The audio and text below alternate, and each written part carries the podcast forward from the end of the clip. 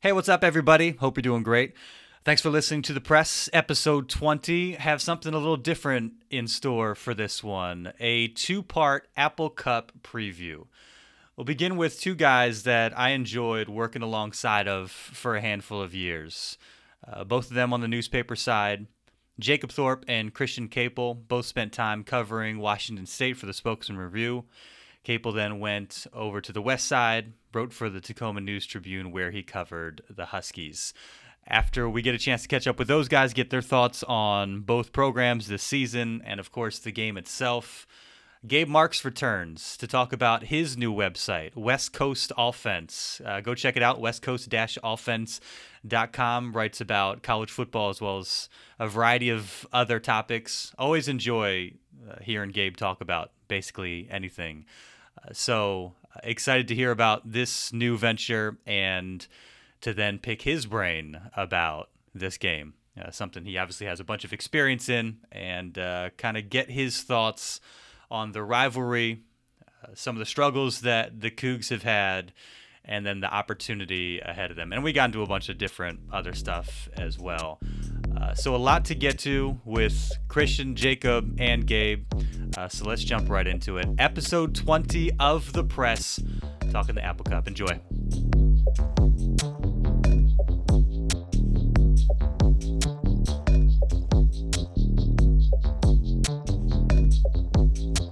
Well, I wanted to start first with you guys um, just by getting caught up because we no longer have the pleasure of crossing paths like we normally have. Obviously, Jacob, you know, on once or twice a week down in Pullman, and, and Christian, especially in a week like this where we cross paths with the Huskies. So I just wanted to talk to you guys first about you know what what you're up to these days. And, and Jacob, we'll start with you. Uh, since you left the spokesman, uh, where has that landed you, and what are you up to now?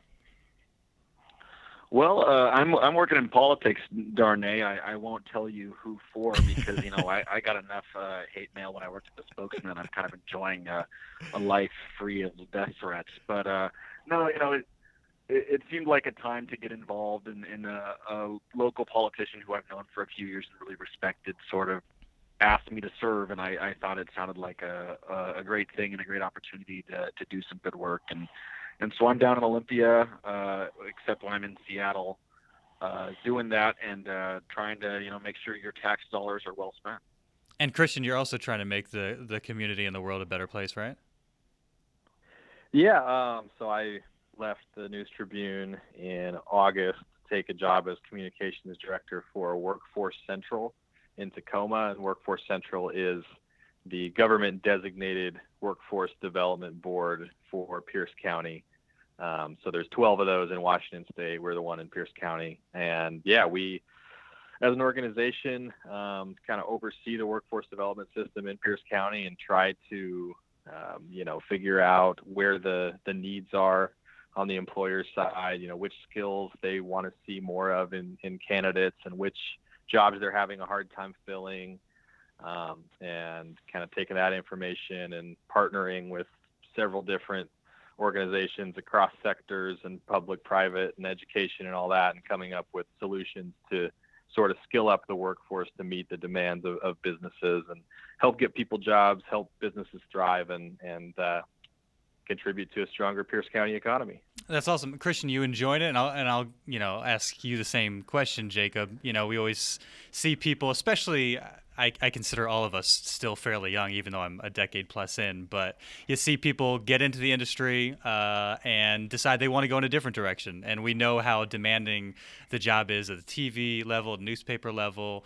Uh, how has it been kind of being on the other side and, and trying something new and maybe being able to just enjoy sports as a fan for a change?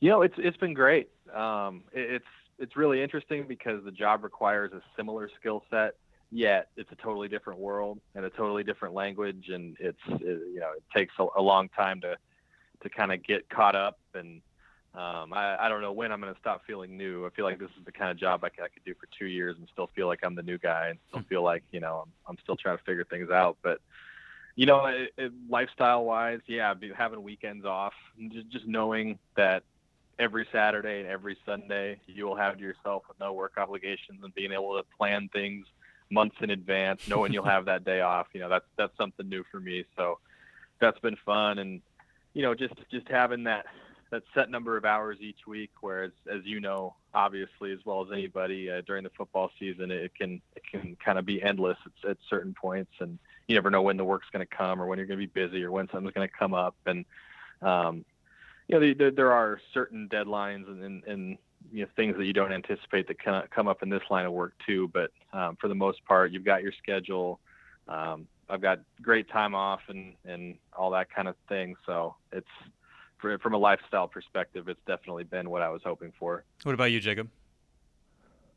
Yeah, well, you know, there, like Christian said in, in his job, there's a, a lot of the same skill requirements, and and what I found is that it's it's still a job where you're you're inter- you're interacting with people, you're you're meeting a lot of new people all the time, and that's exciting. But what's really interesting for me is just that every every day is so different. You know, uh, there have been days when I've gone and hung out with some Navy SEALs and watched them train. There's days when you're you're talking to Uber and Lyft and you know kind of shared ride drivers about the regulations and how they're affected. Uh, talking to folks in the tech sector about bringing 5G to to rural uh, communities. And, uh, and I do have a, an interest in policy, so it, it's always new, it's always fresh, it's always interesting. There's always something to do it it's maybe never exciting in the same way that I mean you and I spent a month living in really nice hotels covering NCAA tournament games from courtside. You know, there's never it's maybe not as thrilling as that though. You know, hopefully it will be when we're in the Capitol building getting a law signed by the governor or something like that. But it's it's always very rewarding and it does feel like you're making a difference to real people and and you never know what the next day or month or you know eventually year will bring, which is exciting for me. Yeah, that's awesome. and I would, I would add to that too, kind of along those same lines. When you cover sports, it, it, even though you're meeting all kinds of different people from different backgrounds and, and telling their stories, it's about people first and foremost. Still, your focus is is a little more narrow and you know, I just find myself having to learn about workforce development and the economy and labor and national trends and local trends. I find myself reading a whole lot of you know different kinds of stories I never would have read that I still find really interesting, and it's information I never would have had, and kind of learning about some issues within the Tacoma community where we live that I wouldn't have known about in as much depth before, and um, you know, sort of meeting people in a, a different side of the world that I never would have crossed paths with with before. I think that's you know a good point that Jacob brought up that when you when you change careers, that's that's one of the the coolest benefits of it. I think. Yeah. Well, and Darnay, if you if you sort of follow historically, you know, machine politics and and people who really kind of build a build an empire unto themselves, it's always the folks who can have jobs. And so, as a, as a workforce development guy, Christian is, you know, in the in the building of an empire right now. And if you ever find yourself wanting to leave the industry and get out to Pierce County, you know, you know somebody who has some jobs to offer. It's it's important to be connected with powerful people, and I, I feel that way with both you guys. well, let's get into the game. Obviously, Apple Cup week, and uh, a ton to get into. And I just wanted to start with kind of overall impressions about the two teams to this point. And you know, Christian, you formerly on the UW beat, Jacob, you with WSU. Obviously, you guys both know tons about each, but we'll start with each you guys and kind of uh, your your I guess now formal formal former realm. Uh, you know, you you learn so much about teams through the course of the season, and following WSU more closely, I think people wanted to feel like they had a handle on what this Coug team was through the first six weeks, and then Cal and Arizona did a lot to kind of throw that off. And I think they've steadied the ship now recently. We'll, we'll start with WSU. Jacob, what have you thought about this team? What have you gathered about this team, especially as closely as you've covered them, seeing their areas of growth and areas now that have still kind of held them back, maybe in surprising ways, ways that we didn't expect as the season has gone on? Sure. Well, so I, one thing that's so kind of unique and rewarding about this this particular Washington State football team is that it really does feel like the the end of a journey, or, or that uh, it's really been building up to this point for a long time. If you look at players like not just Luke Falk, the walk-on who who made good, but you know Jamal Morrow. He he's a name that you've been hearing for years if you're a Washington State fan. He's always been good, and he's made some big plays and won some games for you. But now he's having this electric, incredible season. Uh, it, it's so sad that Peyton Pelluer didn't get to be that guy because he he was the same thing, a four-year starter who uh, is so much was so much better at the start of his senior year than even when he was a very good junior player. Uh, Alex Grinch, the the probably frankly tenth choice on their list of defensive coordinators when Bill Moos was telling everybody that they were going to make a hire in a couple of weeks, and then months dragged on, and they couldn't find anyone anyone had heard of to take this defensive coordinator job, and now he's got a top ten defense just you know three years in. So it's I think it's been a really really exciting team that just must feel very familiar to fans in a, in a way that's pretty unique because there's so many players and, and coaches that you've really got to see grow and and see uh, blossom and kind of maximize their potential. In terms of the way they're playing, uh, you know, I I thought Grinch was a, a very impressive person the the first time I met him. You know, as a 36 year old, I think he he really seemed to have a lot of energy and seemed in, incredibly intelligent but I truly just never thought the defense would look anything like this. It's it's really interesting heading into this Apple Cup because the last couple of years, you know, I, I've even had players tell me off the record that, yeah, you know, the the Huskies intimidate them. That there's something about those mean UW defenses that really kind of shake them up early on. But right now, Washington State kind of feels like the meaner defense, doesn't it? They're the, they're the hard hitting ones. They're the ones who are winning games based on their defense. I mean, they had no business winning at Utah with the way the offense played, but the defense just kept getting that ball back for the offense. And so, in terms of weaknesses, uh, it's the offense. It's it's the All American Heisman quarterback and his plethora of great receivers and the three running backs who led the conference in all-purpose yards last year. Those are the ones you have to worry about. The the uh, former unanimous All-American left guard-led uh, offensive line, all very good, having a very good season. But I, I mean, if you're looking for a weak link, it's not the defense. Yeah. Yeah, and that's been very strange to watch play out. What about for you, Christian, with UW? I mean, I, I don't know if folks in Seattle considered it a storybook season. I mean, it was certainly a breakthrough season last season, getting to the college football playoff, and this year, you know, taking a bit of a step back and not being able to kind of build on. Uh, what they accomplished last year and, and seeing struggles in a number of different areas and ways guys like John Ross and elsewhere really elevated the team as a whole. Yeah, you know, I, I think that so far they've been pretty close what I thought they would be. Um, if you factor in all of the injuries, uh, the, this team is going to lose Trey Adams and Jordan Miller and Byron Murphy for most of the season. He's back now. Um, and Azeem Victor is not really going to be a factor. And Chico McClatcher is going to be out for the season. And Hunter Bryant's going to be good and then out for the season. And Quinten Pounds is going to be out for the season. And and going to be nine and two going into the Apple Cup. I just thought, yeah, that's that's about right. Hmm. You know, I, I, I, didn't think their passing game would be anything really special this year. I think I I thought Jake Browning would look a little more poised under pressure than he has. You know, I think that was a big problem last year. That you know when they went against those physical elite athletes in the front seven, uh, like they did against USC and Alabama, and, and he had to make split second decisions and uh, he, he, he, that's just not something he had ever done well. And now as a junior, it's it's maybe a little surprising to see he's not further along in, in that department. But I really thought losing John Ross was going to take a lot of wind out of that passing game. Hmm. And you know, everyone talked about. I know Browning finished sixth in the Heisman voting last year, and everyone talked about him being a being a Heisman candidate, and he won. He was the the Pac-12 Offensive Player of the Year.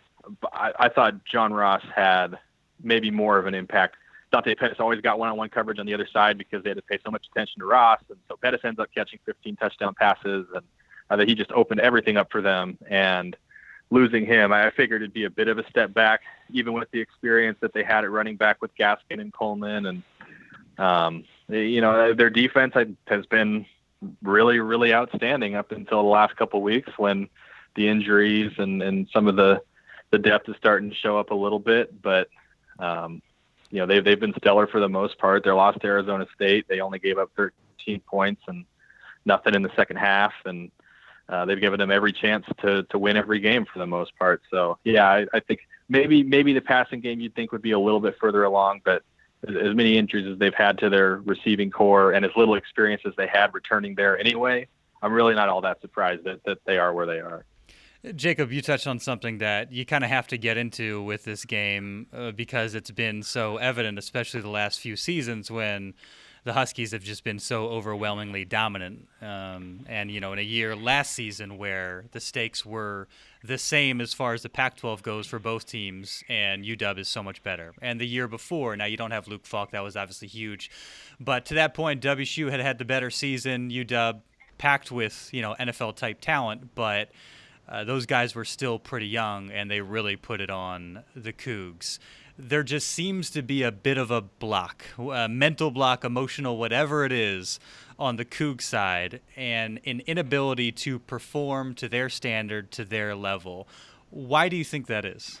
Part of it is just that I think the Cougars kind of realized that Washington has the perfect defense to deal with that air raid. That if you're going to put the ball in the air a bunch of times, the the one way to really stop that is to have a super athletic secondary that's so deep that you can just put six of them out there on the field and that they're going to not let you create space for long enough for what has been a a, a truly scary succession of defensive linemen to come through. I mean, if, if you think back to these last few Apple Cups, you're dealing with, you know, Danny Shelton and Elijah Qualls and Vita Vea and Gaines. And when, you know, when Falk's got, when he's got those kind of linemen coming at him and he's got Kevin King and Sidney Jones blanketing his wide receivers.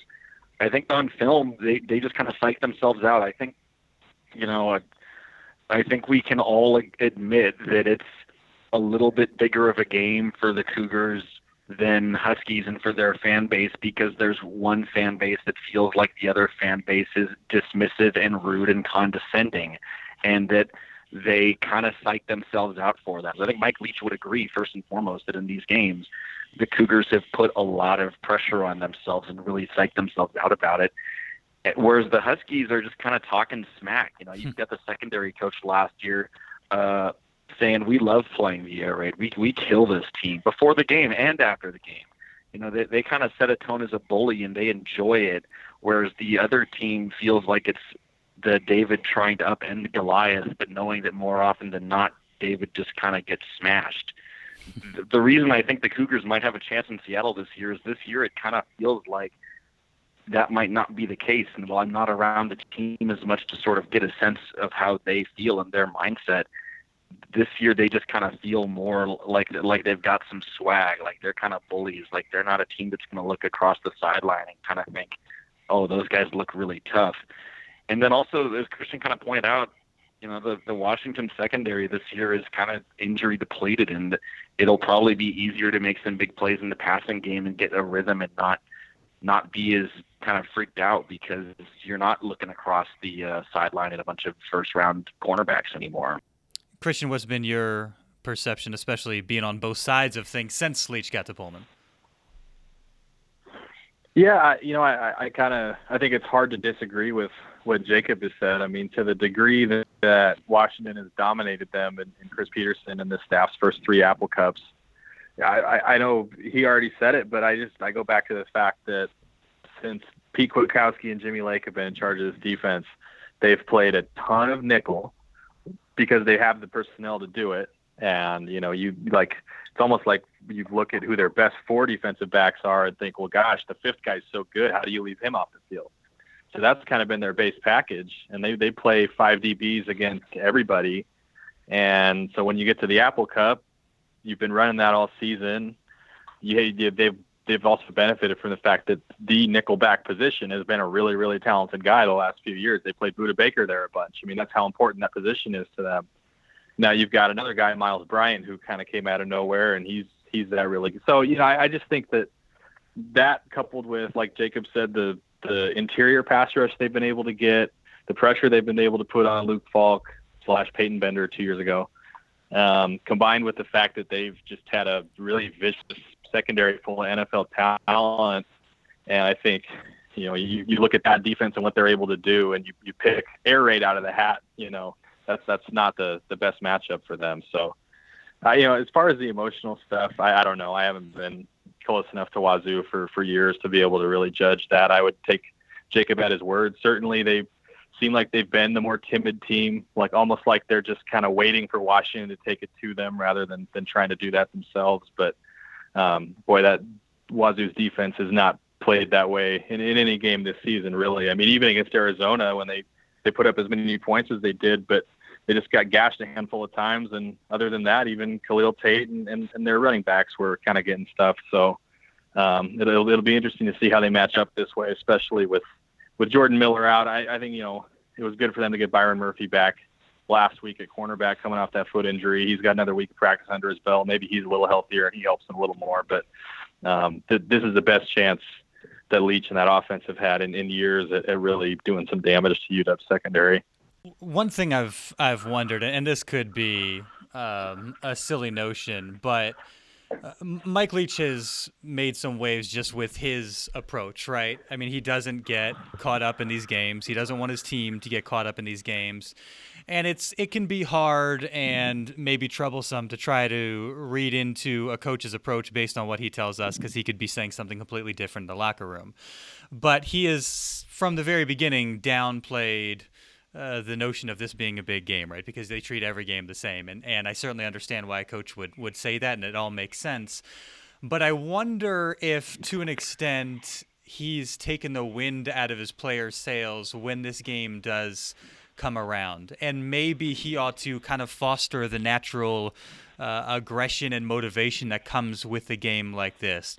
I talked to. Um, Hussein Abdullah last year after the game, and he he felt like they just came out flat because uh, they they don't accept and recognize that this is a huge game and play like it and play like there's uh, the bragging rights and all the cliche stuff you talk about with rivalry games on the line. Like I feel like teams used to, and now coaches kind of have this collective different approach where you don't buy into that stuff, you don't talk about it, so on and so forth. Uh, am, am I crazy in thinking maybe that's one area where Mike Leach? Has been off the mark in addressing his team and the approach that they take to games, especially with one like this where they have had so much trouble. Jacob, we'll start with you. Yeah, well, I, I certainly I, am with you in that I understand where, where Leach is thinking and, and and why you would want to treat every game the same and not get too emotionally high or too emotionally low. I, I think there's something to be said for the fact that your players are taking one cue or the other from you, and that inherently, if the natural tendency is to get more emotional for the Apple Cup or to treat it like it's a game, well, that's not ideal. If you're spending your energy in the week before trying to temp that down, then the, then the cue they're getting from you maybe does suck a little wind out of your sails. You know, I mean, the the thing that they've done to try and not let it become a hyped game the last few years, not not letting players talk to the media the week before, stuff like that.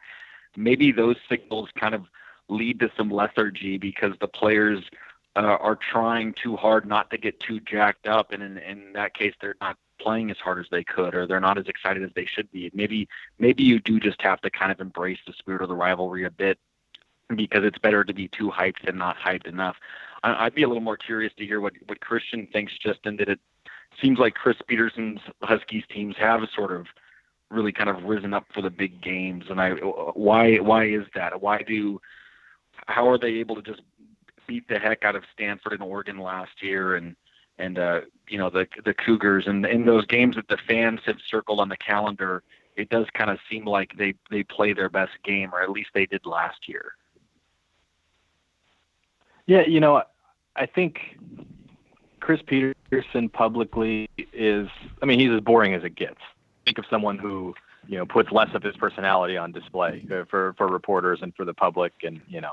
So he, he's he's never going to be a guy who really feeds into it publicly. But I think even when he's asked about the Apple Cup, he doesn't really, really the way that Leach does. I, I think certainly they still preach the it's just another game. No game's more important than any other approach. But I do think that Petersen understands the 18 to 22 year old mind well enough to know that using the whole rivalry and hey, we're supposed to own the state and you're supposed to hate those guys and you know this is this is a big game and you're playing for pride.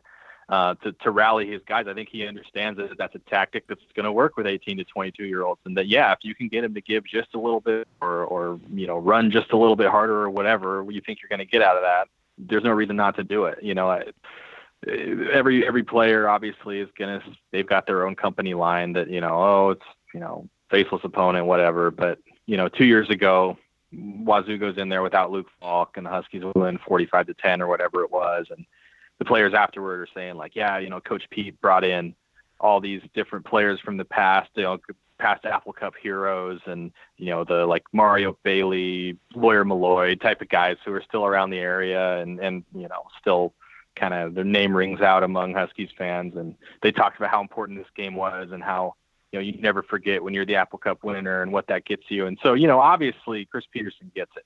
He's not just totally stiff farming this whole experience and saying no, it, it doesn't matter. It's just another game. This isn't this doesn't count for any more than just one win or one loss. But there's a lot of people who really want you to win this game, and like it can be a really cool, fun experience. All the more if you do.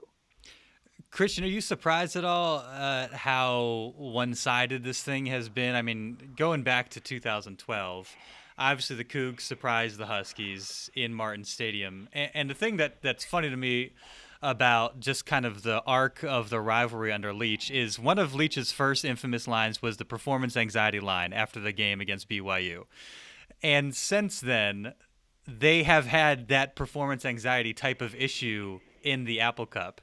And that 2012 season, when they had nothing to play for, uh, they left it all on the line, had the dramatic late comeback win in overtime, and was one of the great scenes in Martin Stadium and one of the great moments of Leach's tenure at Washington State. Is it strange to you at all that they haven't been able to harness that ever since, and that, again, going back to the line, performance anxiety has kind of, uh, you know, just gotten in their way, it seems like a little bit, especially these last few years? Yeah, and I think a lot of that has to do with the fact that they were starting their backup quarterback uh, those first two games against Petersen's first two UW teams in 2014 and 2015. You know, Falk was starting as a redshirt freshman the year that Connor Halliday had broken his leg against USC, and uh, you know, Wazoo was just finishing up an awful, awful season.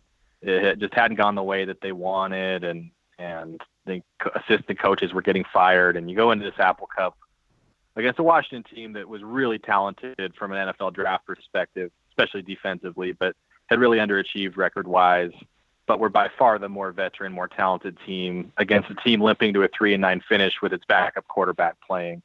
Uh, you know, I, I don't think uh, anyone was too surprised mm-hmm. by that outcome, and you know, the the cards just just you know the deck was stacked in Washington's favor there. And then the next year, you got Washington State's the better team, but again, they're playing their backup quarterback and a far worse backup quarterback than even Luke Falk as a redshirt freshman the year before, because Falk's had a couple pretty good games at that point already. Mm-hmm. And a Washington team that has gotten better and better and better as the season's gone along. Everyone can see how good the secondary is. Everyone can see how good the defense is going to be, how many NFL guys they're going to have. And they put a whooping on them. And I don't think I think the margin was surprising, but I think once people knew Luke Falk wasn't playing in that game, most people were picking the Huskies anyway, despite the difference in records last year was maybe a, a, bit more surprising, but you know, you go back and look at, at Washington State's season. They didn't really beat anyone last year. They lost their last three games. They you know they got thumped by the Pac-12 South champion, thumped by the Pac-12 North champion, and then lost a bowl game to a team that you know was like trying to quit. So, it, it, I, I I don't know that Leach has really had the firepower to compete with with Washington since he's been there. You know, it's kind of amazing as you pointed out. The by far the the uh, least talented team he's had there was the only one that managed to beat the Huskies. So J- I, I think, yeah, go ahead.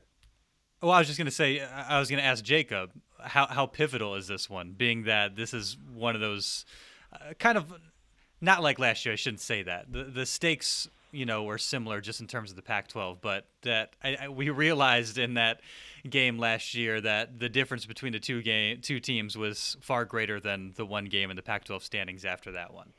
Uh, but in this case, given the season that WSU has had, how pivotal is it that the Cougs finally get one of these and shake off everything that's kind of haunted them as far as this rivalry has gone since that 2012 game?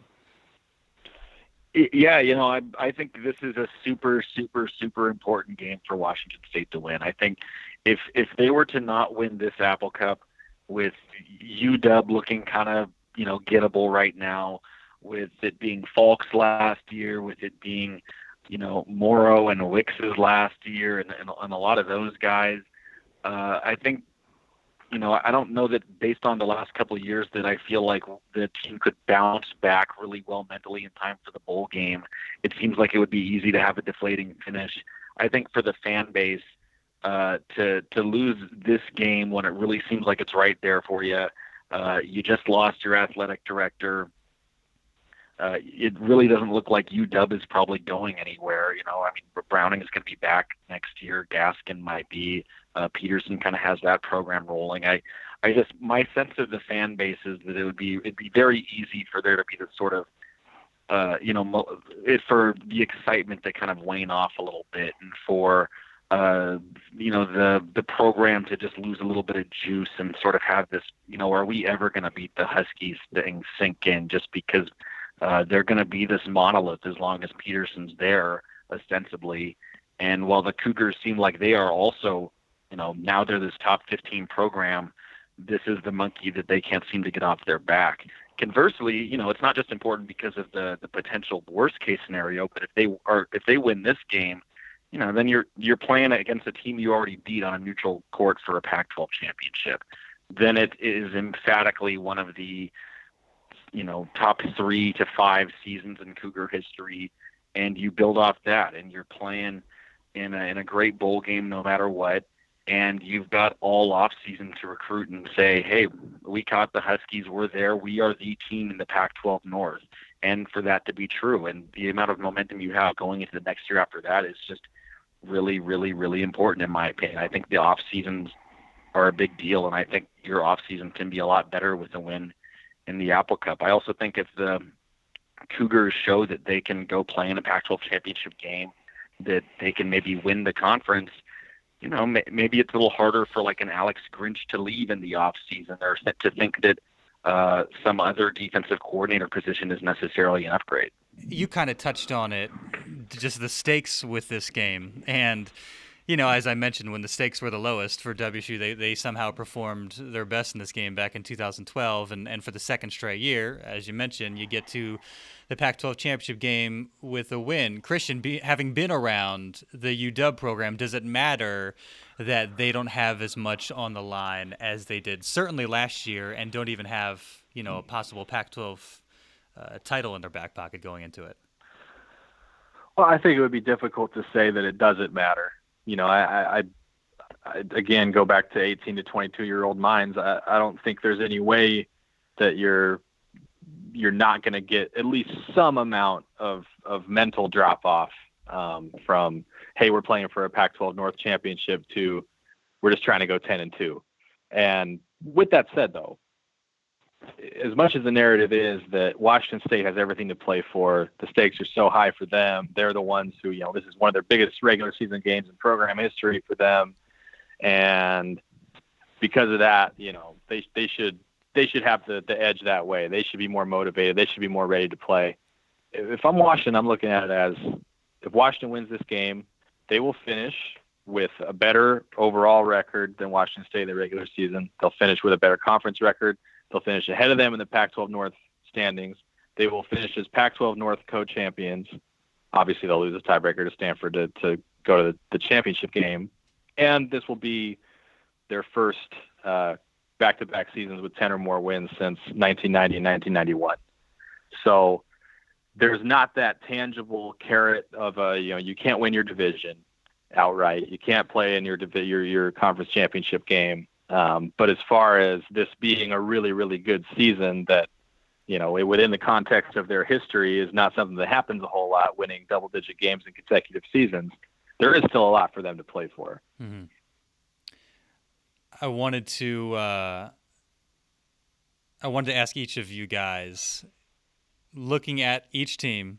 Uh, we'll start with Washington, and and Jacob will give it to you first what makes you confident in each team coming out and getting the win Saturday? When you look, when you examine the matchup, uh, when you kind of break it down, um, and you you point to one area that that gives you confidence for each team. With Washington, what is it that you look at and say that's why they'll win Saturday? I think ultimately Washington does have the best players on the field, and and I don't mean all 22 are better than all 22 but I mean that if you took Washington's five best and put them against Washington State's five best, I think you'd take Washington. I think the NFL draft is going to bear that out. I think that Myles Gaskin is a is a truly exceptional running back. That Dante Pettis is without question the best punt returner any of us have ever seen, and that he's also got great hands and is a very good lead receiver. And they've got some other guys too. And and you know I think that a team that has the best you know the truly elite talent on the field always has a chance. And then when you you know you put them at home uh, the fact that up until a week ago they've just been considered the better team they've been ranked higher all year they've mostly taken care of business uh, until you know r- recently they've had some kind of ugly games.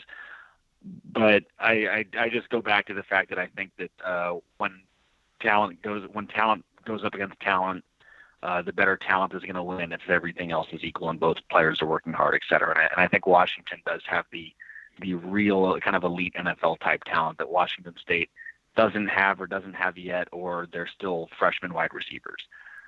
Uh, for Washington, oh, uh, are we well, going both teams? Yeah, uh, we'll, we'll, we'll go we'll go with Christian next. What what would you add to that from UW's perspective? Yeah, I just think the fact that I need to see Washington State's offense solve this Washington defense under Pete Kwiatkowski and Jimmy Lake before I'm I'm going to believe that they're going to go in there and score enough points to win at Husky Stadium. You know, I, I think just building off what Jacob said, Washington is the more talented team. The, the opening point spread in Vegas bore that out. I think Washington opened at 10 at 10 and a half at some places. Uh, that's gone down pretty quickly. I think last I saw it was at nine. Not that I pay attention to those kind of things, but um, the I, I just you know the, they still have a, a quarterback in Jake Browning who, as much as people have been dumping on him and saying he might get benched next year, he did just throw for 354 yards against Utah and lead them on you know two uh, scoring drives in the final minute and was Pac-12 Offensive Player of the Week and all that. But you know they have a capable quarterback playing at home. Um, they do have a really good running back. The offense has been a concern. Uh, but I, I just think that that defense, that secondary is still sound enough, and they're going to be able to generate enough pressure up the middle uh, behind Vita Vea and, and Greg Gaines that um, you know I think your best bet on Washington winning is that this defense will continue to make life difficult for Luke Falk the way that they've you know were able to last season and, and two years ago. Jacob, why will it be different for the Cougs this time? Well, this is just a different Cougars team mentally. They, you know, they they just hit harder. It, it, it, it's a it's a not a you know necessarily a great point, but it feels like it's the way in which they're the most different. That you know Frankie Luvu and Jahad Woods and uh, and those guys are just kind of mean in a way that uh, the players haven't been in the past. For me, for me, the last few Apple Cups have just been so much about mindset. You know, to, to go back to an earlier question, uh, as Christian pointed out, none of the recent Apple Cups have been that surprising just because the Cougars were playing a backup quarterback or because the Huskies had a truly, you know, phenomenally talented team. But the first quarter last year was surprising because that was a team that won, a, went on an eight-game winning streak and then just came out and got punked. And you had, you know, the Huskies were scoring touched deep touchdowns while getting pass interfered with and didn't even hit the ground, you know, kind of danced around the guy who was interfering with them. You know, it was just it was a team that got punked. And this year's team doesn't feel like a team that's going to get punked. And and when you eliminate that aspect of it, right now I think Washington State's a better football team. They're beating common opponents by more points. They're they're doing everything you need to do on paper to to sort of say this team looks better than this team other than beat that team and now they have a chance to. And so you know, if you eliminate the kind of bugaboo of th- this is Washington and you have a tough time with Washington, I think the Cougars are better, and I think that uh, you know this seems like a team that's that's got some juice right now, uh, and I think they frankly have more to play for. You know, I I do think that when you have a chance to be a a really historic team and you've got that kind of energy around your program, uh, you know the things hits just don't hurt as much. You're willing to take a a shot to the head that maybe you don't in, in, a different game, even if you're not really conscious of it. So yeah, I, I think there's a lot of reasons to think that this Washington State team is different and that this is the year they get it done. Christian, why do you think there might be uh, disappointing headlines for folks on the West Side on the Tacoma News Tribune on Sunday?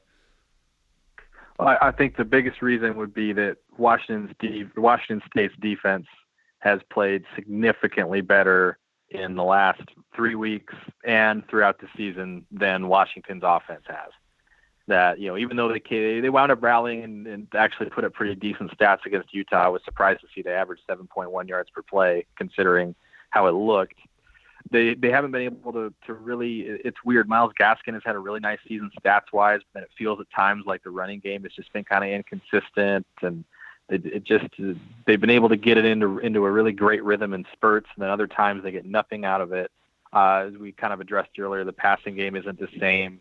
Dante Pettis is their only real deep threat, and and you know obviously opposing defenses know that, and Washington State's going to know that, and he's kind of he's been able to to be their number one guy, but hasn't put up crazy numbers or you know been able to, to be a John Ross type impact for them. Um, they they're banged up. They they're down a, a bunch of receivers. They're down a, a stud left tackle, and you know, they they Washington State, even though that they haven't been totally injury free, obviously they'd love to have Peyton Pelluer. Um, they've done a better job of staying healthy this year, and I think they just kind of have more of their guys. And this is a, a depleted Washington team that I think it was really really important that they came back and won that game against Utah. Just because you know maybe if if they lose that one and they limp into the Apple Cup, they're a little more susceptible mentally um, but if, if you're looking for reasons why Washington State should win, I think if you just watch the way their defense has played the last three weeks and, and, and then turn over and just watch Washington's offensive plays from the last three weeks, uh, you, you like your chances with the Cougars in that matchup.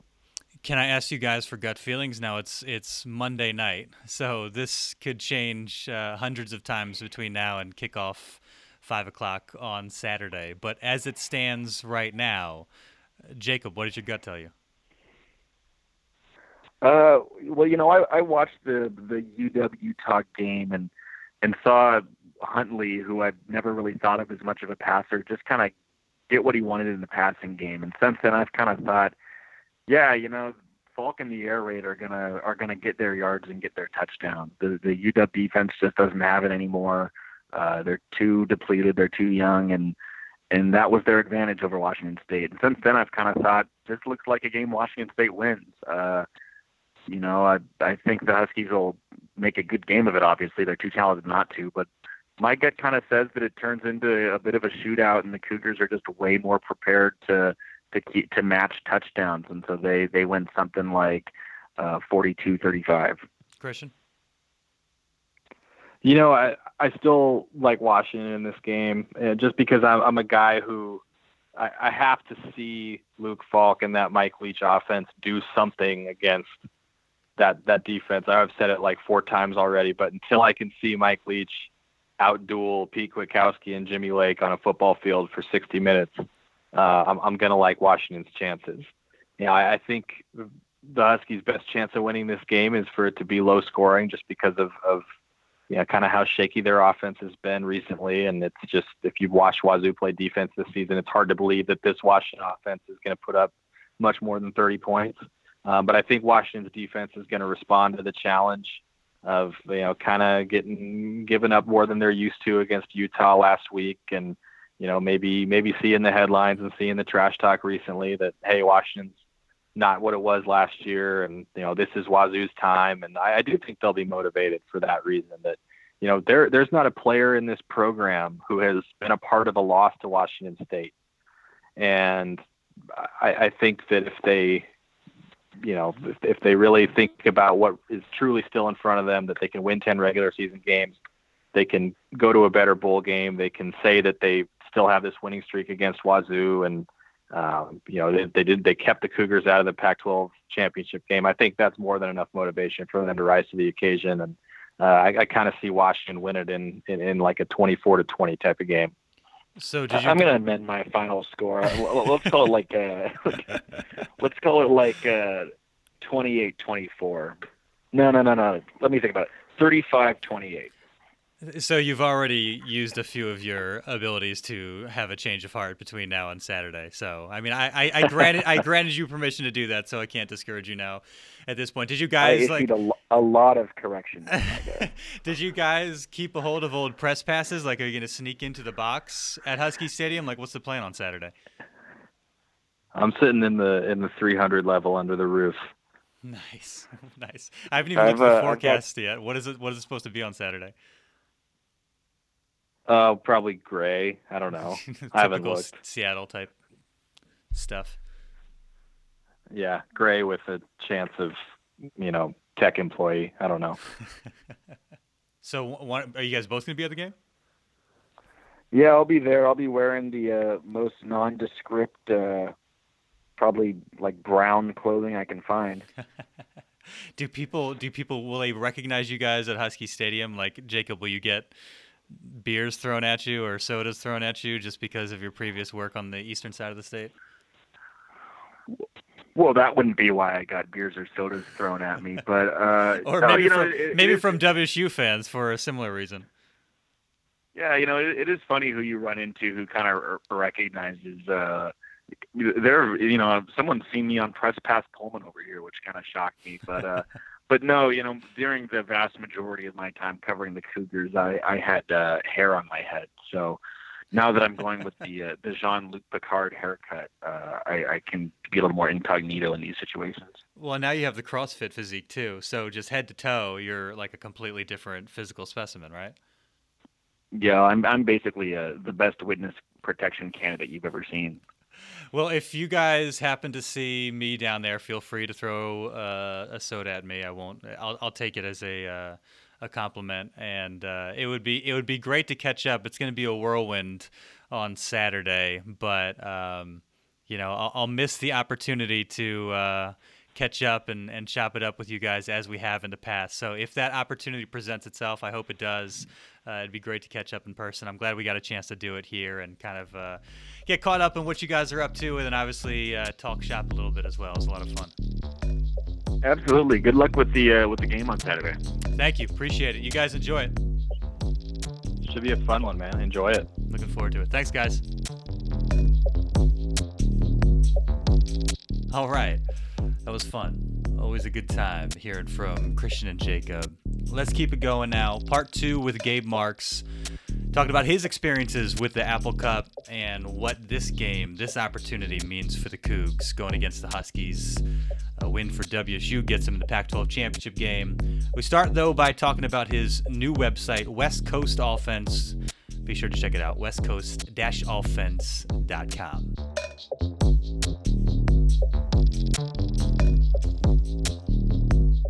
Well, last time you were on, it was about two months ago now. You kind of hinted at some different projects and, and things that you were interested in, wanting to get into, and now we kind of see uh, that idea come together in the website. Uh, tell us about West Coast Offense and kind of where that idea came from. Um, well, West Coast Offense started as a we were gonna we were trying to do a podcast and everything, and uh, we our schedules weren't matching up, so I thought that uh, you know I'd be able to control the situation a lot better if I could do a a website where I can just we I can have us write whatever we wanted to write about kind of like a players tribune kind of thing like whatever stories that we thought were interesting no matter what it was that you can put it up there so it's kind of like a like a i imagine it as like a free space for like like athletes to write about things that's like my vision for it you know but it, yeah it started off as like the podcast idea and then i kind of just kind of expanded on it and uh yeah, no, I got, I got what I got right now. And you have a handful of people. I mean, I know Parker Henry, Jed Collins, a few others, Yeah. right along with you Yeah. that are going to be contributing. Yeah, down the line, uh, yeah, we're, we're gonna have more people contributing. Definitely. Uh, right now, it's uh, for the most part, as you can see on the site, it's it's really just me and Parker right now because, uh, you know, uh, like Jed and uh, Alex Brink and other guys, they got they got big boy jobs right now, so they got to finish their stuff up with, uh, you know, the people that are paying them and stuff like that. They said that they would be interested after that. So yeah, it's a it's a process, but you know, it's a everything's a process, you know. When did this idea first kind of enter your mind? I mean, ha- had you thought about this stuff while you were still playing? Uh, yeah. Uh, like uh, it's kind of always been like a thing. I, I like doing it. Like I like writing stuff, and uh, you know, I always kept notes of like things that I wrote and stuff like that. And uh, yeah, I mean the the the like an actual website. I didn't really think of that until like you know later on down the line. But uh, yeah, I always wanted to just I always wanted to write shit, write stuff, and you know. Um, express myself. So I guess this is the the 2017 version of of doing that. You know. you mentioned the Players Tribune. How much of a motivator was that? Because that's been huge the last few years. You mentioned just athletes kind of having their own voice and being able to speak directly to readers rather than you know having somebody else author their story. Yeah, I, think I think that's I think that's really big right now. I think that's a I think it's an important time for you know um, athletes and people to just have a voice and be able to you know say what they feel and not have to be um, not have to be censored and stuff like that. I feel like we're in an interesting era of the athlete right now. You know, some people talk. You know, some people talk too much. You know what I mean? and uh, not a lot of people talking now. Mm-hmm. You know, but it's uh, yeah, it's an interesting time. You know, and people need to be able to uh, voice their opinions.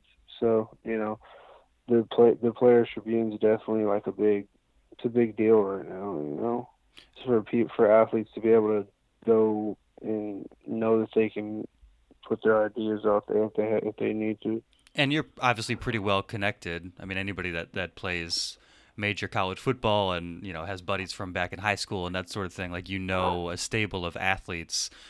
Uh, is your hope to just get as many of them involved with something like this, just to have more voices? Yeah, like yeah, everybody.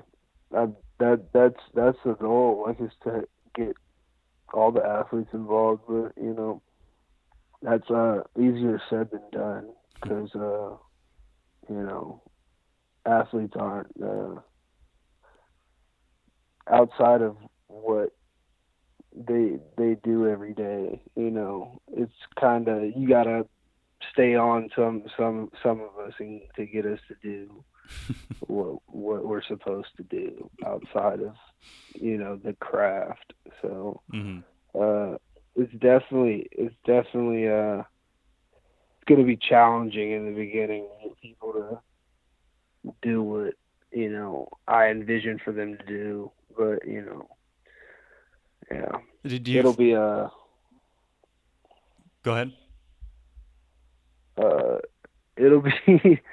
I'm just saying it, it, will work out. I mean, it, I'm just like athletes are like results oriented, so they want to see like you know they they want to see that something like something's worth your the the time to of doing something and you know putting themselves out there and stuff like that, which I understand. But it's just like, uh, yeah.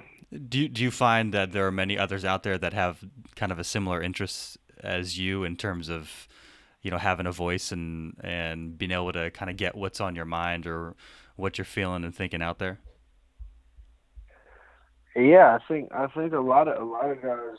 Uh, I think a lot of guys want to uh, voice their opinion and stuff like that. It's just uh, having the confidence to do it and knowing that what you're saying is, you know, is like legitimate, like it's intelligent, stuff like that. I think uh, a lot of athletes have to develop. They got to develop that kind of confidence in what they're saying and knowing that they what they're saying is like, you know, um, like the right thing and that people are going to agree with it and sometimes that people won't agree with it. You know what i mean? That's okay.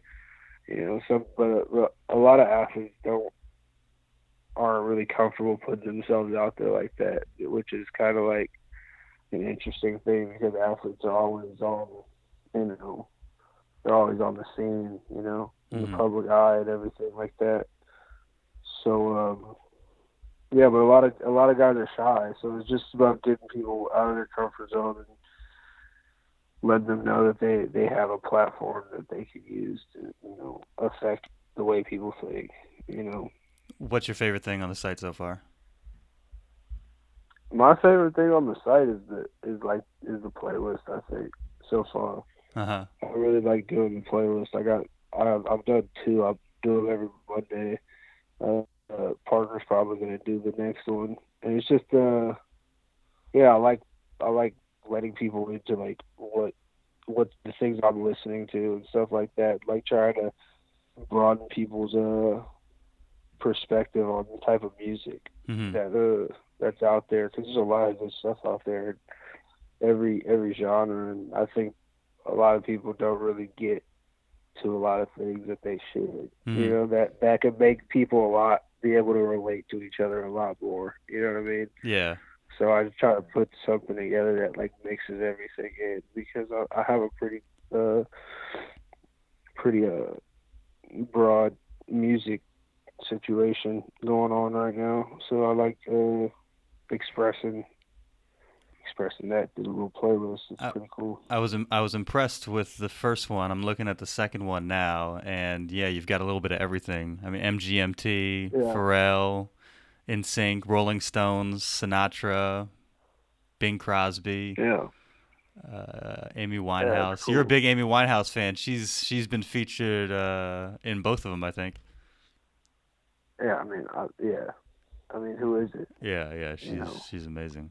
She's pretty cool. Shook ones. Hey, I this is something I've always wondered when I when I started covering the Cougs, uh, your freshman year in 2012, and they played Shook ones, I believe, um, at some point every game, and then they stopped. Do you know anything about that?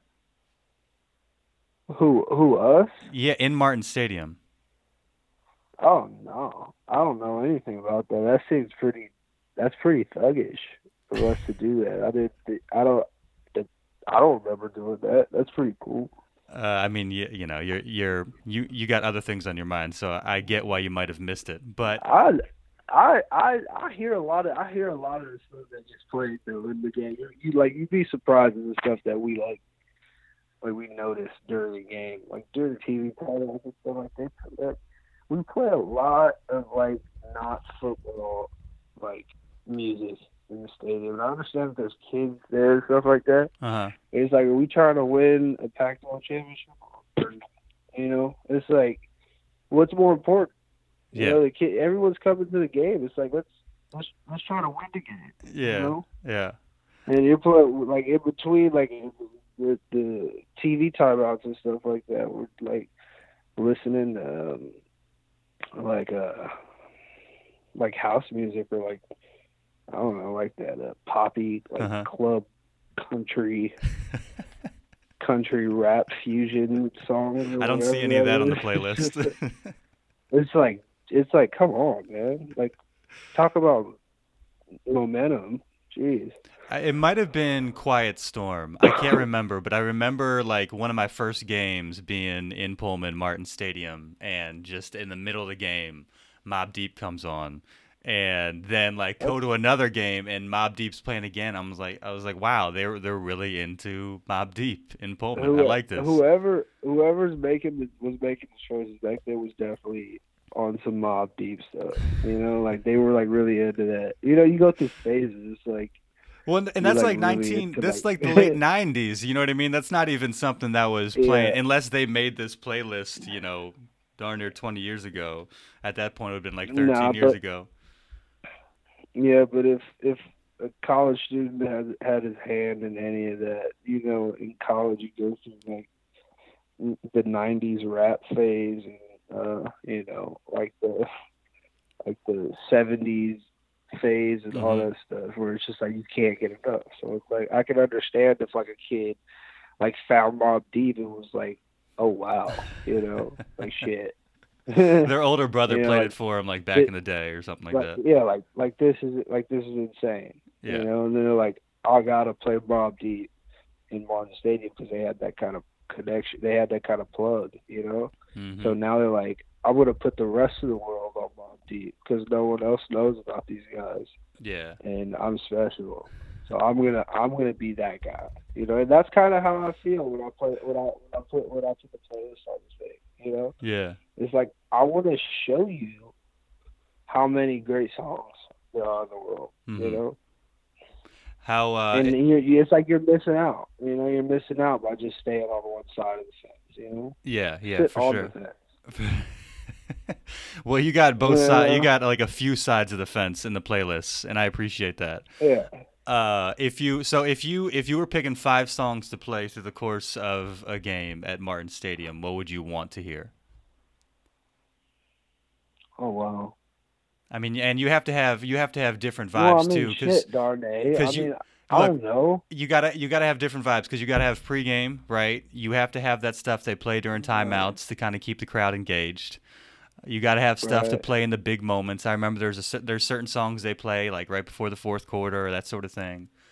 There's got to be a few that come to mind. Maybe not five, but are there a couple that come to mind that like when you hear them at a game, uh, you maybe uh, start to get into it a little bit? I don't know. I like that. Uh, I like the uh, Enter the Sandman. That that Uh-huh. that the, what they play at Oregon. Uh huh. we we played at Oregon. Dude. Like on third down, they played at like Enter the I think that's what it was. Uh-huh. And That sounds right. that shit was tight. That shit was tight. You know, they gotta be pretty. Uh, I gotta be pretty into it. I like that. Uh, I don't know. I definitely like squeeze like some some Jay Z in there. I don't know. Some Jay Z probably. I don't know. I listen to a lot of like like like like smoother stuff. You know what I mean? Mm-hmm. Like so, it it probably it probably like it'd probably have to be like some some rock stuff or something like that. You know what I mean? Mm-hmm. Like you know when Virginia Tech comes out for their for at the beginning of their games, like on yeah, ESPN, I, I don't I can't tell you and the they song. have to do but- the long walk or whatever. yeah, I don't know. But what, that whatever that whatever that song is, I uh-huh. want whatever that is. Yeah. I want to recreate whatever is happening at Virginia Tech because they have they they they're they're always eight and four or something like that. You know they can't they don't get over the hump. Like they're just like a pretty good team. yeah. Like if if you, if you don't have your shit together, they'll beat they'll beat you. You yeah. know what I mean? Yeah. But it's like what I know that they do have together all the time is their entrance. It's like they walk from like two miles back, and the people are in this stadium like literally losing their mind, Mm-hmm. and they have whatever song that is, just just bang it, you know. And it's like it doesn't get any better. Yeah. I'm sorry, but it does. It doesn't. That's the best atmosphere I'm sure college football is that moment where they come out for their game, and especially the the first game of the season. ESPN loves showing them off at the beginning of the year, Mm-hmm. and I love it too. Mm-hmm. I, I hope they I hope they keep doing it. You know, Best environment you played in non-Martin Stadium. ooh, best environment. Uh, I, uh, probably when we played at Oregon that that one year, like 2015. That was pretty cool. Mm-hmm. That was that was that was pretty intense. Oregon was cool. Um, Oregon was cool. I mean, the Apple Cup's always cool. You know what I mean? Mm-hmm. Uh, but it's it's always cold. It's always like really cold. You know what I mean? Mm-hmm. So that kind of takes away from the fun of it a little bit. What about what about Auburn? I mean, yeah, yeah, but it's like you know, I don't know. Uh, it's like they didn't really, they you know, they didn't really affect anything. You know what I mean? They kind of got a game that you know, they were like, oh wow, we got a little game. You know what I mean? So I don't think they were as into it as they usually are. At I don't think they were as into it as like Oregon is into you know playing us or whatever like that. You know. Yeah. So, but it, I mean, it was cool. I didn't think it was that loud. You know what I Uh-huh. mean? The loudest, interestingly enough, the loudest, I think the loudest stadium I've ever been in was at BYU. You know what I Really? mean? Yeah. Know, Mormons, they're, uh, they like to get after I guess. And they're that that stadium's like tucked into the mountains too, so there's like there's nowhere for the sound to go. It's like in the mountain. Uh, what what uh, any anything planned for the website? Anything we should be looking forward to the next uh, couple weeks, a little while? I'll let you answer that, and then I have an idea. You have an idea? Yeah, but go ahead. Are you what what can we expect? You got anything coming up other than the playlist? Check out the Um, playlist. Uh, I mean the, the I mean the playlist obviously, but we're gonna uh we're gonna keep writing stuff. I don't know. I, stuff comes to me spot like more spontaneous than anything. I I'm just kind of just putting it together and like getting some depth to it or whatever. But uh, I don't know. I'm trying to. I'm working on the podcast thing still. I'm, I really want to get that going. We, me and Parker have to find a way to make that work for different parts of the different states and stuff like that. So Mhm. uh, that's going to be an interesting part. But I think that would be a good addition to it. I think people like, you know, people be interested in what how our conversations are because they're they're funny as hell. Yeah. And he's a he, and he's a funny guy, you know. And I get funnier, you know, with him. So get him get him rolling on that. You know, eventually probably bring. I, I'd love to bring the whole gang on there because the guys I lived with in college. If you could imagine, like the funniest conversations you've ever had, and then you know do that every day. That's what it. That's what it was. That's what it was. You know what I mean? So I'd like. I'd like to. I would like. To, I'd like to get that going. Yeah. You know? Yeah, I'd like to hear that. All right here's my idea. Uh, sometime maybe Friday night, Saturday morning, you write a Players Tribune pe- ty- style piece. Um, you know, from from your perspective, written to this year's WSU football team about the Apple Cup and just whatever you would want to communicate to them and convey, get across to them about the game, what it means to you, what it meant to you when you were playing, what would what it would mean to you to see them win. I mean, whatever comes to mind along those lines, I think people would definitely. I know I would want to read that. Yeah, I mean, definitely. I mean, I could e- I could easily do that. You know, that would that would that wouldn't be hard to do. It's just like, yeah, sure, I could do that actually. That's actually not bad. Thank you. I, I thought it was a pretty solid idea. That's not half bad. No, that's a good idea. That's a good idea. Sat- Saturday morning. It's not a solid idea. It's a great idea. That's what I like to hear. I appreciate that. Saturday morning is a five o'clock kickoff, so people have time to read it, and everybody's going to be looking for Apple Cup oh, stuff. you're trying to do a you're trying to do a, a prime time drop too. Oh That's yeah, smart. yeah. That's. Timing is everything. That's smart. Because that's that's the great I'm, thing I'm about that. that's the great thing about the Players Tribune is every so often they hit you with something very timely uh, that you weren't Yeah. expecting, you didn't know it was coming, and uh, they do a great job with that. But So- now, but now, but but but now I have to say like I'm not gonna do it. So they're like, oh, he's not gonna do it. We don't expect it. Then I drop it on him. yeah, maybe you 'Cause should. It might like not be the best we, idea. We blew, we we blew the cover. You know what Yeah. I mean, yeah, yeah. so we gotta tell them. We gotta tell them we're not gonna do it, and then you know hope for the best. On second know? thought, don't do it. Don't. It was a terrible idea. Yeah, yeah, exactly. We'll talk about it later. All right, what do you think about the game? I think we got a good shot. You know, I think we got a good shot. We got it. it like we got to think about it like this. You know, it's one game to get to the big game. Mhm. You know what I mean? Like it's one game, sixty minutes on Saturday. You know, probably you know, I don't know, like eighty plays or whatever it is. You know, and this this team just keeps they they keep getting in the way of things. You know, Mhm. and they had a they had they had some they had some fun last year. They had a pretty good team and stuff like that. You know what I mean? And they had they had a good time. So I just think that no one's more deserving than us to to finally get it get it get it done. You know, like it's it like we we should win this game, and I'm pretty confident in our in our in the fact that I think we're gonna win the game.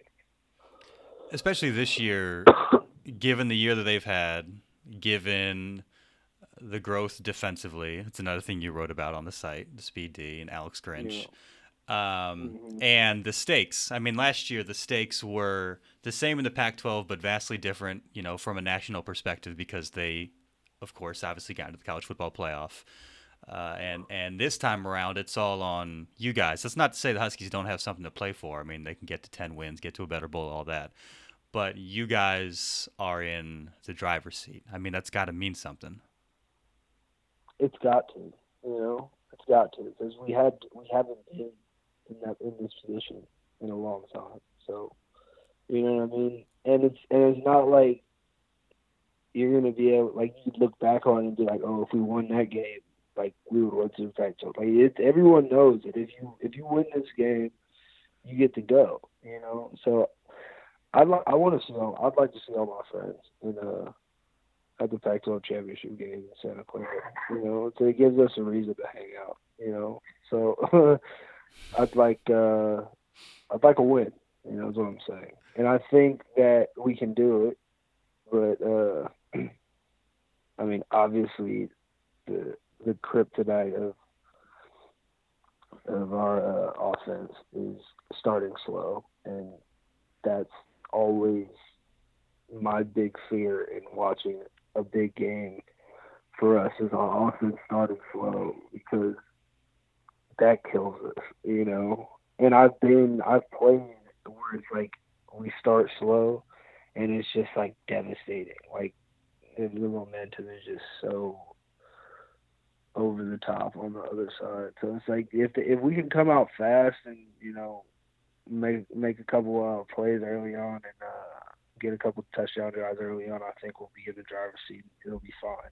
But you know that that offense is predicated on timing and everything going the right way all the time. So everybody's gonna have to be on their on their shit. You know, be open and you know win their one on one matchups and stuff like that you mentioned the slow starts. Why is it so hard to break out of that when the offense is kind of sputtering out of the gates? Because you, like you said, you see mm. games where it's it's devastating, and it just doesn't seem like the offense can snap out of it when they're kind of the the feet are in the mud early on. Yeah, I don't know. I think it's just because the everything's so so timing based or whatever like that, and like you're putting the ball in the air, which is like it's a significantly you know less reliable source than like running the ball and stuff like that if you don't have your timing and stuff right or if you're going against like a specific defense that just they match up with what you're trying to do really well you mm-hmm. know what i mean like they have if they have guys that can like rush the passer and cover out in the flats and cover the running backs and stuff in the check downs or like you have like really big corners. You know what I mean? Like Utah usually has like Arizona State or something like that, and they like they like play like hard cover two or something, and you know they got safety elbows. It, it like things just things like that can get you like off off your ground a little bit, and then you know guys are like 18, 19 years old, so I mean. in big games. It's like if you if your if your momentum isn't right coming out of the gates, then you know that's usually how it works. That's why I would never bet on college sports. You know, it's like it's like you can't trust you can't trust the, the teenagers at the end of the day. You know what I mean? Like college basketball is a perfect example of it. Like in all these big games, it's like you can tell you can usually tell who's going to win immediately. You know what I mean? Because one team comes out and they can't make a shot because they're like their nerves are just killing them and they're just coming out slow. One team just can make every shot for some reason. That's just how it feels. It's like I can't, you can't make a shot. Mm-hmm. It's just, it's crazy. Yeah, I, uh, yeah. I, you start pressing and all that stuff, and it's just like, yeah, yeah. I've I've had this thought and I've shared it with other people familiar with the program, but haven't really had a chance to throw it off somebody that's actually been there. They've been in the locker room and in the meetings with Mike Leach. Um, but it's something I've wondered just in how he kind of approaches this game, and and maybe it's different with you guys, and maybe I'm completely wrong, and uh, it's a stupid mm. notion, but and I'm willing to accept that. So let me know if that's the case. But my, you know, Leach's approach every game's the same, so on and so forth. Um, you know, no game's bigger, mm. and and you know you you right. guys prepare for every game the same, which makes total sense. I get that. Um, but when he is kind of downplaying the game a little bit, um, and kind of maybe trying to rein you guys back in a little bit, does it maybe squash kind of the natural excitement that you guys would have, energy going into the game? Um, because it is a rivalry game and so on and so forth. And when, when you've been here and for the course of a week, rein it back, it's no different, not any bigger of a game, and and start slow or come out flat. Like I can't help but wonder if if he had just kind of plugged into the natural energy, if if things had started differently. Does that make Does that make any sense? Yeah, I, I, mean, I can see why somebody would think that or whatever, but it's like, why does, why would you make any game bigger than any other game? It's, it's still, it's still a game. Like you still got to do what you're supposed to do. So you know, I think it's, I mean, I think it's a good strategy. That's like, if I was, you know, like coaching, I'd I'd take the same approach. It's just like do like do what you're supposed to do. Like don't make it more than it is. You know, I mean, there's like like college college athletes already have a lot of and you know, like their nerves are shot anyways, and they got a lot of things going on. So I mean, putting putting more pressure on on a game is I don't think is the right answer. Like it's not gonna it's not gonna make anyone play any harder if you tell them like, oh yeah, like it's a rivalry game. Like everyone knows it's, it's a rivalry game. You know what I mean? Like mm-hmm. everyone's gonna try to do what they're supposed to do. So I don't think putting any more pressure on a bunch of kids is going to make anything better. You know yeah. what I mean? Well, and I, I don't think it's necessarily. That's just my opinion. I don't think it's necessarily putting more pressure on them, but uh, maybe just allowing you guys to kind of uh, feel and get wrapped up in uh, just again the natural stuff that comes with a rivalry game when you know what's on the line, you know what it means to the fans and that sort of thing. Yeah, I mean everyone knows it. I mean everyone knows what it means to the fans and all that stuff like that. I mean I, I don't think I don't think that them like the guys on the other side like at Washington. I don't think they they like are getting too wrapped up into it. Hmm. You know what I mean? Like they're trying they're taking it as another game too. So it's like why would we why would we be the guys that are like overly like enwrapped in this game. Like, you know what I mean? Like we're trying, you're just trying to go out there and win the game, you know. And it's like I understand that the fans think like, uh, you know, like the players are supposed to like, you know, like put war paint on their face and all this, all this stuff. But it's like most of a lot of the guys on the team are from Washington and you know their parents went to Washington State and all this stuff like that. And we we get it. You know, we know that it's expressed that you know we don't like these guys. We really would like to get a win, and over four years, like you really start to be like you really start to get to the point where it's like I really don't like anybody on that team. You know what I mean? Like it gets to that point. Like it gets really bad. Like you can only do so many games like this, and we and we caught we caught like like by years we caught them at a really bad time, mm-hmm. and they were kicking our ass. You know what I mean? So it, it, it made it worse. Like I'm like the bitter. I'm like bitter about it. You know what I mean? And I don't want the next these guys to have to go through that. I hope that we can turn it and flip it around on them. You know what I mean? but yeah, I mean it's a big it's a big game. You know what I mean? But the, like if you could be down there playing in one of these games, you would understand why anyone would say there's no need to put anything more on it because it's like it's literally out of control. It's like playing in like playing in the biggest game you can play it. You know what I mean? When you're on the field, mm-hmm. especially yeah, yeah, yeah. So you're saying my theory was dumb? Yeah, it's it's serious. I'm just saying your theory is just, you know, it's very, it's it's a very fan theory, you know, very spectator theory. You know what I mean? That's what I'm that's here fair. for. I'm here. That's fair. To give you insight. You that's what, what I look mean? for. Yeah, exactly. so, uh, what what what would it mean for you guys? I mean, for for the program, we know it would mean a ton, you know, from the rivalry standpoint, and then on and on top of that you have the season implications, a chance to play for a Pac-12 championship. I mean, it takes a very good season and turns it into a great one. Um, yeah. What What would that mean? I I think that that would be the next step. You know, what I mean, there's certain moments in a program's uh, tenure at Erie, you know, it's like we went you went to the next level and you became a legend. This is where you kind of found out who you are. It's just like you're just going to be that other team that can just beat other teams. You know what I mean? But you're not going to be able to put it all together. So I think that this is really big. Like this is the next. This is the next progression. Progression in like Washington State really going to the next level. You know what I mean? Like, cause I, I mean, I know we're gonna lose a lot. Of, we're gonna, we're losing a lot of good seniors and stuff like that. You know, in life, people lose things. You know, but people gain things too. So, you know, if you win a lot, then better players are to decide, you know what, I'm to go play here. So I think we're to be surprised by how much talent we still have, even though like this the great group of seniors that we have are going to be gone. You know what I mean? And I think Hilinski's going to be okay from what you know we've seen glimpses of. I think he's going to be really good.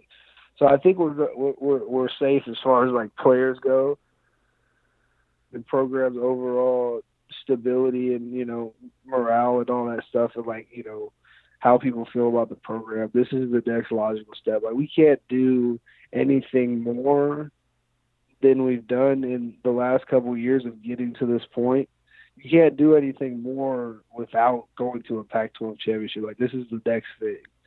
So it's we got to break through this this barrier and turn the corner on this. And you know, I mean, I guess it's fitting that the team that's in the way is you know Washington. You know mm-hmm. what I mm-hmm. mean? So. And it's. I mean, it'll, it'll be it'll be fun. Like you know. Yeah. It's it's also the one thing missing off Luke Falk's legacy. Yeah, that's true. But I mean, he could. I mean, the guy can stop playing right now, and he'd be like, he'd be a thug still. So it's like, I don't really like. I don't really think about that. Uh, actually, it's just like it doesn't really. I don't know. Like fan, fans, yeah. I mean, you guys have a lot of time to think about stuff. like it's like sometimes it's like, how, what are you doing? Like like like how can you? You're like sitting in your den. You're like sitting in your den with a, with a beer, just like putting legacies together and, and resumes of of, of twenty year olds and nineteen year olds. and So like, this is like this isn't like uh, the NBA or something where it's like LeBron James' whole career is like on a resume or whatever like that. It's like this is a four year snapshot of like a kid's life. You know what I mean? So I don't I don't know if the either way, whatever happens, the guy's a thug. You know, and he he wins a he's won a lot of games for us, and you know, uh, handled a lot of things that no no star player should go through, and he's handled it with class. You know, mm-hmm. so can't knock the guy either way. What whatever happens, but I really do. I really do hope they go out there and like dominate this game. You know what I mean? But that that never really happens in this game. That, these these games are always like they're always pretty close. Oh, I mean, unless yeah. I mean, I guess yeah. They didn't. Yeah, they kicked our ass a couple times. I've been part. Like I was a part of some bad ones. You know, like some games where it's like, geez, like you know, like he like he's up off of me. You know what I mean? Yeah. so I'd I'd like to I'd like to for them to return that favor. You know. Yeah. But that's why that's why you you know that's what the alumni you know should want. You know. Yeah. How it is. Yeah. Yeah, it'd be good for them. It'd be good to see them do it. You know, following them all these years, covering them all these years. Uh, again, like we mentioned, with everything that's on the line, um, you know, for guys like Falk and and uh, to to see where the program has come since 2012, even 2014, to take that next step would be uh, it's it's well deserved at this point. You know, the the fan base would go nuts, and that's always fun to watch. Yeah, those guys, these guys, like, like we, I love the way that that that we handle success. Like we handle success like like like real people handle success. You know what I mean? It's like we like our fan base doesn't know how to deal with success, and I love that. you know, like we don't take any win for granted, and every win is you know like like a life changing experience for a fan. You know what I mean? And I've always appreciated that. Like nobody's too cool to like you know appreciate the the team doing well. You know what I Mhm. mean? Like being from LA, it's like uh everybody's like on their own timetable, unless it's like the Lakers or something like that. The Lakers are good, but uh, that's different. But hmm people don't really, you know, get too deep into things because everybody's a a C-list celebrity somewhere. You know what I mean?